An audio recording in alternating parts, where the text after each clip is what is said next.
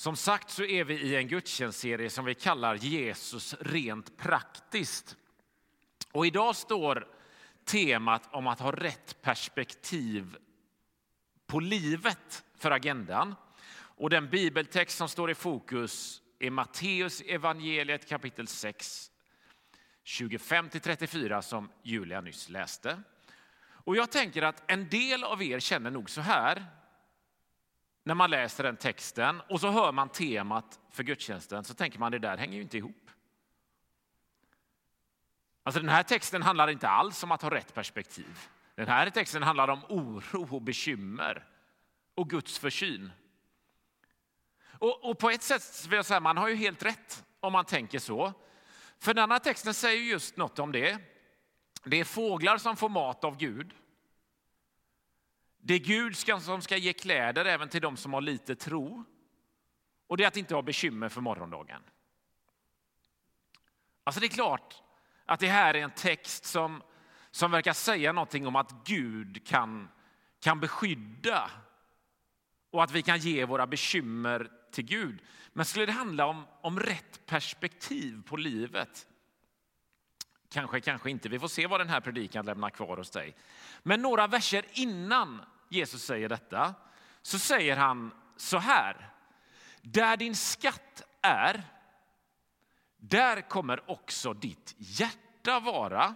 Och det tänker jag, det betyder detta att det du är mest hängiven åt, det som du är mest överlåten till, det som tar upp mest av din tid, det är också där mest av dina känslor och dina tankar finns.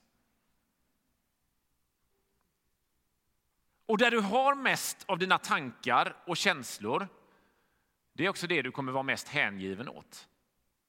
Och det är det som du är mest överlåten till.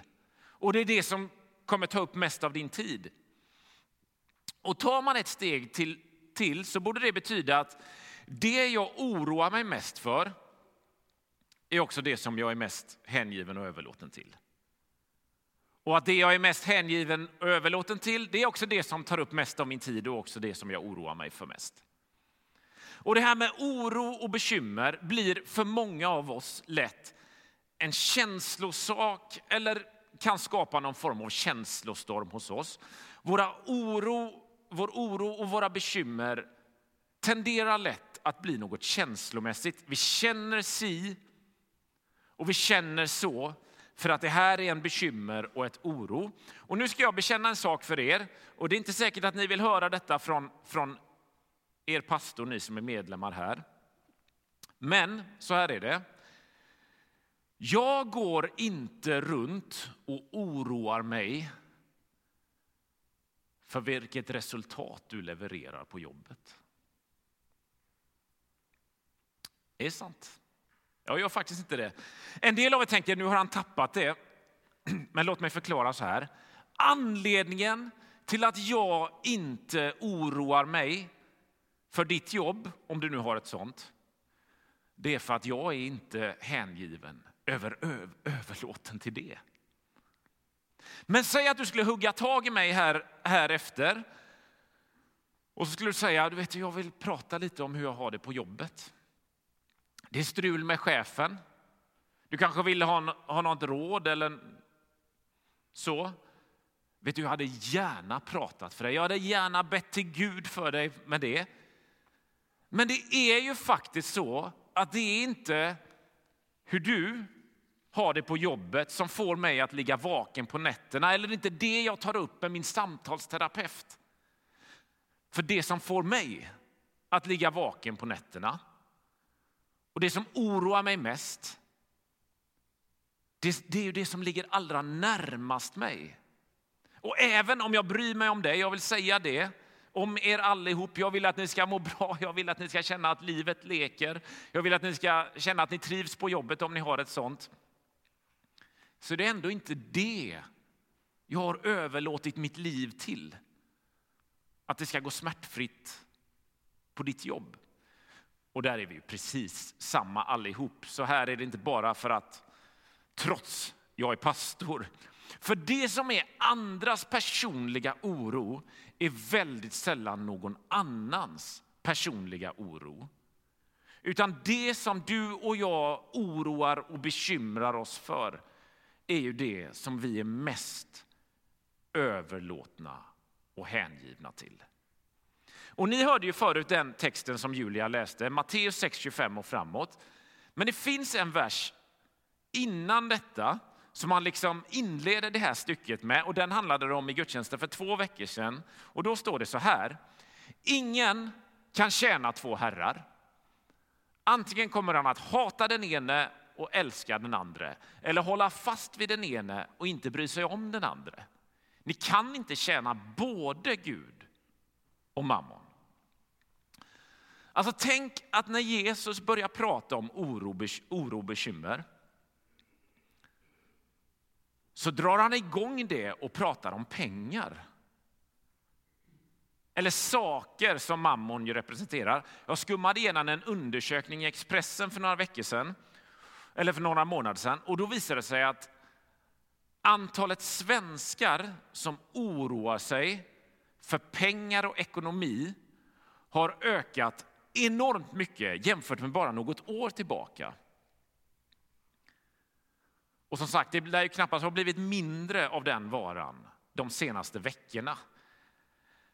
Så det är som att Jesus på något sätt tittar in i framtidens Sverige eller framtidens världen när han drar igång sin oro, undervisning om oro och bekymmer. Och så börjar han prata om pengar och ekonomi. Om saker och ägande, alltså det som mammon står för. Och sedan så kommer det som är dagens text. Och här börjar Jesus med att säga så här. Därför säger jag er. Alltså det han nyss sa om att tjäna Gud och mammon hänger ihop med vad han nu ska säga. På grund av att det finns en kamp i livet mellan vem och vad vi ska tjäna och följa så säger han, därför säger jag er, bekymra er inte för mat och dryck att leva av eller för kläder att sätta på kroppen. Vad Jesus gör i den här delen av bergspredikan är att han adresserar det som hans åhörare där och då i den tiden oroar sig mest för. Det var mat, det var dryck och det var kläder. Alltså det som skapar mest oro och bekymmer där och då. Det som hans lyssnare är liksom överlåtna och hängivna till. Säger Jesus. Att man inte ska bekymra sig för. Alltså typ, Bekymra er inte, eller oroa er inte för livet.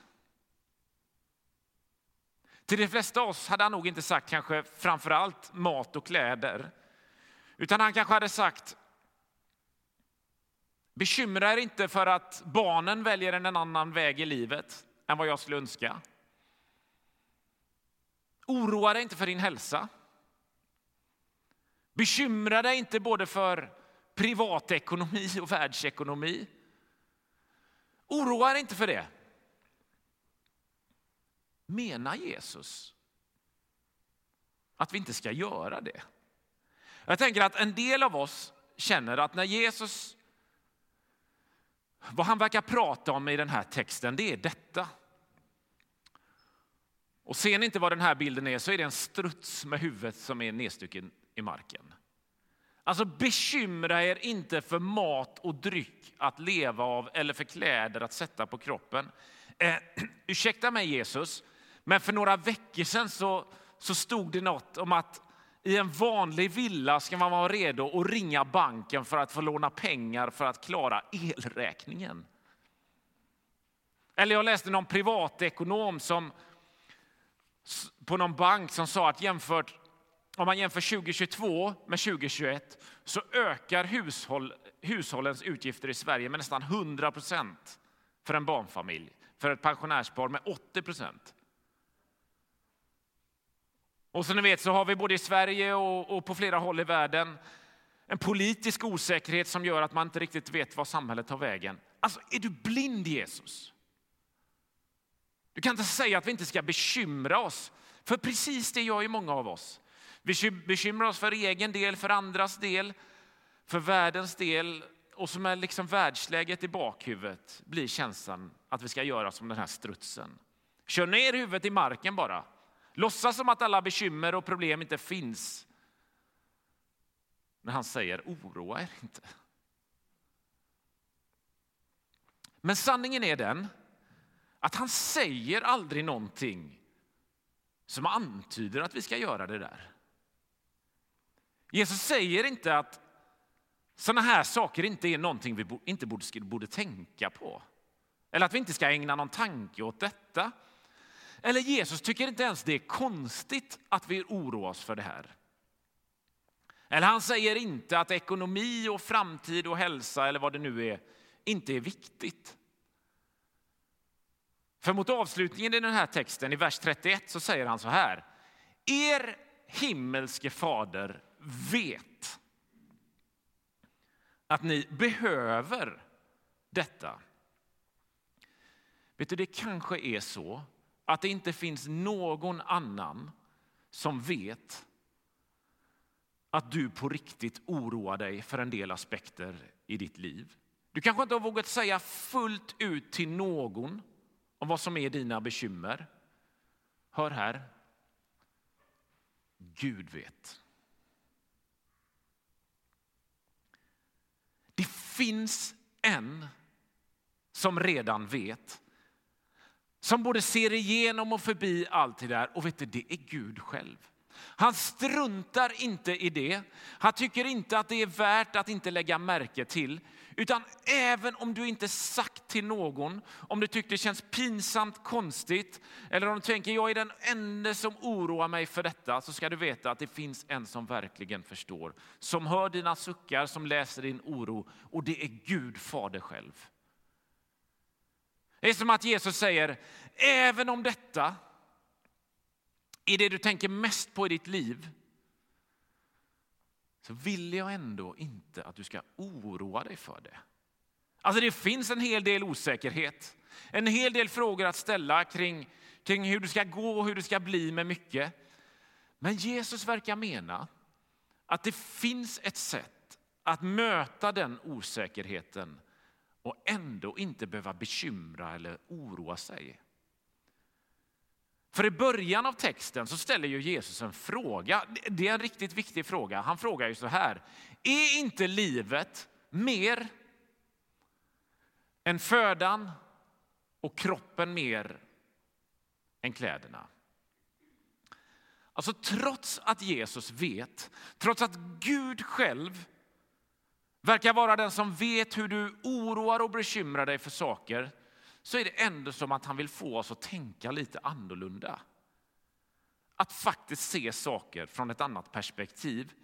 Tänk efter nu, även om det här nu med ekonomin eller hälsan eller vad det nu är viktigt, är ändå inte livet mer än enbart det.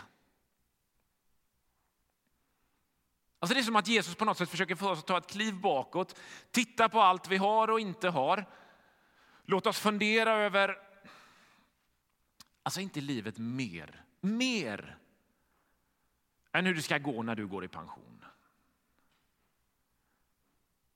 Alltså skulle du säga att livet är lika med ekonomisk trygghet? Nej, det skulle nog ingen av oss till sist göra. Eller inte livet mer än det ena eller det andra? Finns det inte fler saker än det som just nu är det du tänker mest på? Men kom ihåg, Jesus säger aldrig att det är oviktigt, inte en enda gång. Men är det allt i livet? Alltså är det hela livet? Jesus verkar liksom vilja lära oss att inte oroa oss så, att inte bekymra oss så. Han säger aldrig sluta, sluta bry dig, han skrattar inte åt våra bekymmer. Men genom sakerna han säger och frågorna han ställer så är det som att han vill få oss just att byta perspektiv lite. Få oss att tänka och se på livet på ett lite annat sätt. Och varför han vill det kommer jag till alldeles snart. Men hans ingång till hur vi ska göra det här den är rätt märklig måste jag säga. Vers 26. Vi tar den första meningen. Se på himlens fåglar. Se på himlens fåglar. Ursäkta Jesus, jag har inte tid att titta på fåglar som flyger. Räntan rusar, barnen tar en annan väg i livet, jag trivs inte på jobbet. Och så kommer du med att vi ska titta på himlens fåglar. Alltså vad vill du mig egentligen Jesus genom att säga så? Jag tror att en av anledningarna till att Jesus säger så, det är att han ser att det är så oerhört lätt för oss blir så att det vi är hängivna till, det är också det vi oroar oss för. Och det vi oroar oss för är det som vi blir hängivna och överlåtna till. Och så går det bara runt och runt och vi ser inte riktigt vilken tråd vi ska dra i. Och så ber liksom Jesus, ta ett kliv tillbaka. Se på himlens fåglar hur de gör. Och vad gör fåglarna? Ja, Jesus säger ju vad de inte gör. De sår inte, helt sant. De skördar inte, det är också sant. De samlar inte i lador. Möjligtvis så bygger en del arter bo i de ladorna vi har, men det är ändå inte deras lador de samlar i. Men samtidigt så gör ju fåglarna sin beskärda del. Visst är det så? Vi har några fågelholkar hemma i trädgården. På våren och sommaren så är det ju liksom skytteltrafik fram och tillbaka för att hämta allt möjligt att inreda med, Lite senare är det lika, lika mycket trafik för att hämta mat till ungarna i holken. Och en del av fåglarna som har bott i våra holkar de tar säkert sikte snart på något varmare land där de stannar över vintern, vad vet jag. Alltså de gör vad de kan. De ordnar och fixar för sig själva och sina barn. Men de gör det utifrån vad de kan och liksom inte så mycket mer än så. Sedan verkar de på något sätt släppa taget och så går rätt mycket väl för dem. Jesus säger, för Gud fader ser nämligen till att det finns mat för dem. Samtidigt som de gör sin egen insats så gott det går. Och när Jesus säger att vi ska titta på himlens fåglar så menar han inte att vi ska strunta i allt. För att det vi gör och det vi inte gör blir ändå ingen skillnad av. Alltså absolut inte det han säger, utan han säger gör det bästa ni kan. Gör så gott det bara går. Sköt ditt jobb. Ring dina barn även om de är dåliga på att svara. Betala dina lån, handla ansvarsfullt. Källsortera, och kollektivt om du kan. Gå och rösta, planera din ekonomi, rådfråga andra. Nej, alla världsproblem löses inte av det. kommer säkert fortsätta finnas en hel del osäkerhet för egen del om hur det blir imorgon och i framtiden. Men gör vad du kan, precis som himlens fåglar. Om man har med sig det perspektivet så kan man möta en ovisshet och samtidigt inte oroa sig, menar Jesus. Och vad fåglarna verkar veta det är att Gud fader föder dem. Alltså man slutar inte oroa sig för morgondagen och framtiden bara för att man slutar oroa sig. Men man kan sluta att oroa sig för morgondagen och framtiden på grund av att det finns en, han som föder himlens fåglar, som har morgondagen och framtiden i sin hand.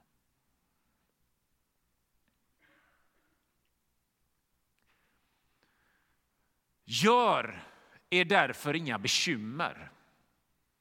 Fråga inte vad ska vi äta? Vad ska vi dricka? Vad ska vi ta på oss? Allt sådant jagar hedningarna efter. Alltså vad betyder det där sista? Att allt sådant jagar hedningarna efter. Jo, men hedningar var ju de som inte trodde på Gud. Alltså de som inte trodde att det fanns en Gud, att det var värt att be. Eller som inte trodde att världen är skapad av Gud. Och Jesus säger att när den här sortens frågor om mat och dryck och kläder blir livets viktigaste så agerar man som en som inte tror att Gud finns. Wow, det är ändå lite provocerande kanske. Men jag tänker att det måste betyda detta. Att det finns en skillnad att tro att allting står och faller med mig eller att saker står och faller med Gud. Att allt ska rymmas i min hand eller att allt istället kan rymmas i Guds hand. Och Det är som att Jesus menar att i områden som skapar oro och bekymmer i livet så är det ett utmärkt tillfälle att visa vad en tro på Gud betyder. Att det går att vara lugn och trygg trots att man inte vet någonting om framtiden. Skulle man göra en undersökning här inne och fråga vad det tron betyder mest för er så tror jag att ett återkommande ord skulle vara ordet trygghet. Att jag kan vara trygg vad som än händer. Jag vet inte allt. Det finns mycket att bekymra mig för. Men trygg kan jag ändå vara, för jag har Gud i mitt liv. När har man som kristen ett utmärkt tillfälle att låta sin tro lysa klart för andra? Jo, i osäkra tider.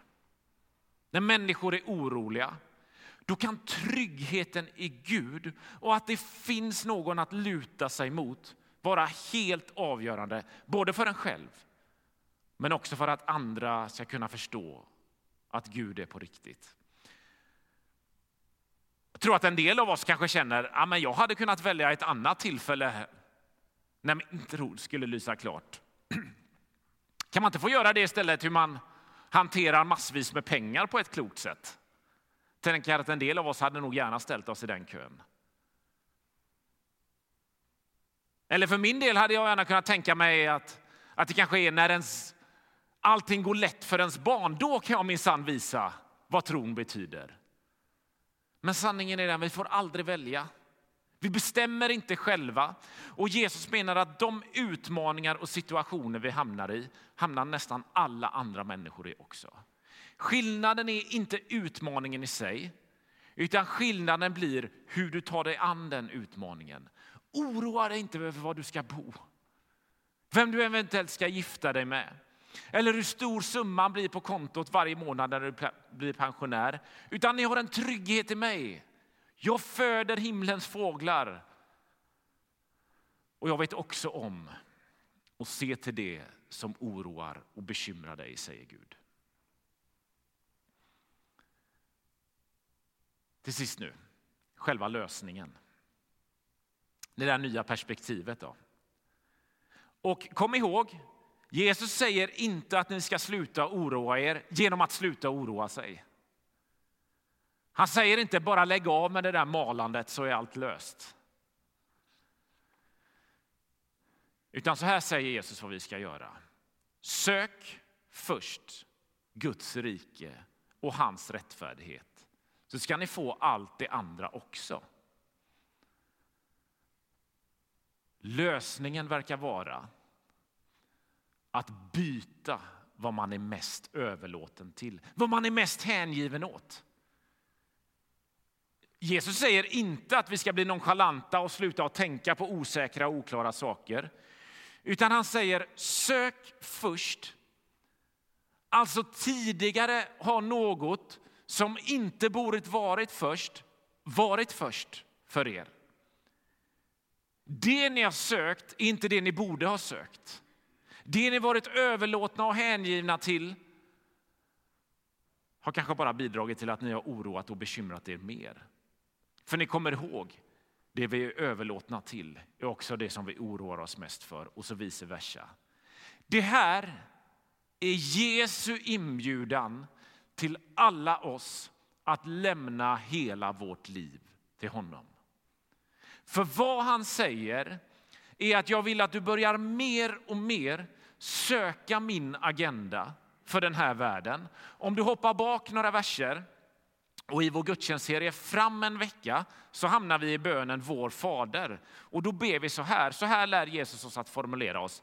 Låt ditt rike komma, låt din vilja ske på jorden så som i himlen. Alltså det är inte låt mig få hamna där uppe hos dig där allt är frid och fröjd. Han lär oss inte be, låt oss slippa all oro och bekymmer. Utan vad Jesus lär oss be är att Guds rike, att Guds vilja ska ske i ditt liv på din arbetsplats, i relationen till dina barn, i ditt äktenskap, bland dina grannar, i skolan och så vidare. Och att be den bönen, det är att säga Gud, nu vet du att vi ska sälja vårt hus och du vet hur mycket de andra grannarna fick för sitt hus. Och det skulle vara riktigt fint om vi fick det också och lite till. Men ändå så tänker jag, låt det ske efter dina villkor. Och på det sättet du tänker. Eller Gud, du vet hur gärna jag skulle vilja ha det där jobbet eller komma in på den där skolan. Det skulle stämma så bra rent praktiskt. Det skulle innebära lite högre lön. Det skulle funka bra för jag skulle hinna med att träna också. Men ändå säger jag, Gud, ske din vilja här. Låt din agenda få avgöra. För jag har nämligen fattat ett beslut. Nämligen att söka ditt rike och din rättfärdighet först. Och då ber jag så här. Jag har gjort en ändring i livet för jag är liksom mest hängiven och överlåten till. Och då blir det också så här som jag formulerar mig att jag vill leva. Och utifrån det så är det omöjligt att inte tänka tanken om vad som skulle hända med din och min, med vår oro. Om jag bytte lite från mig och mitt och mina, min värld, mitt rike, min agenda till ett ställe att låta Guds rike och Guds vilja här på jorden, i mitt liv, i vårt liv vara det man är mest överlåten till.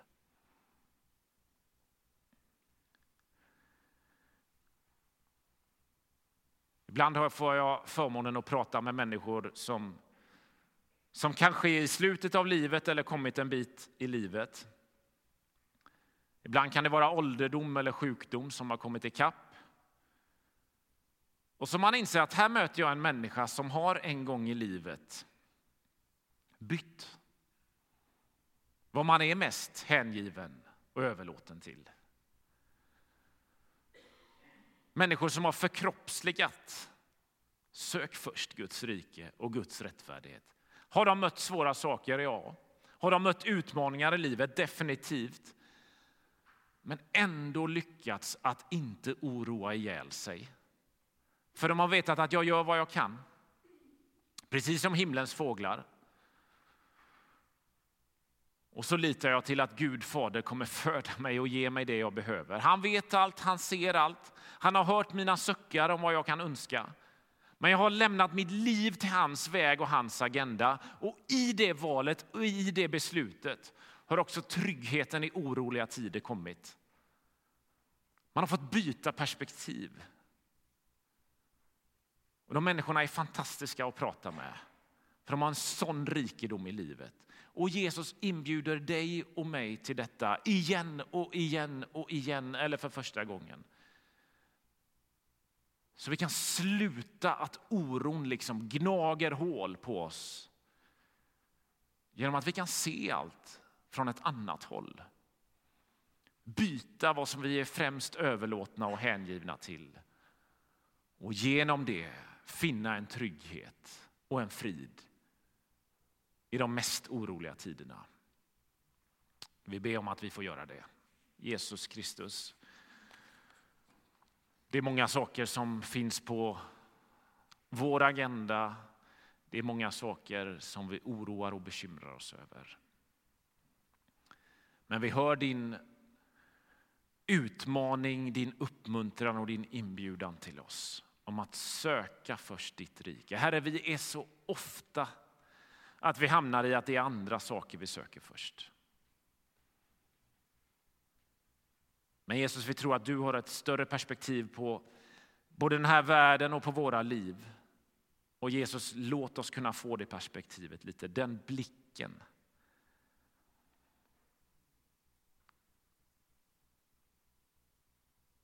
Herre, vi oroar oss för mycket. Du ser allt det där, du vet allting. Även om vi kanske inte har sagt till någon eller några vad vi oroar oss för, så vet du. Men Jesus, ta nu det du vet i våra liv som är vår oro och våra bekymmer. Hjälp oss att möta det på det sättet du tänkt. Vi kan gå en oviss framtid till mötes, men i det så verkar det kunna rymma en trygghet och en frid från dig själv. Låt oss få ta emot det, Herre. Amen.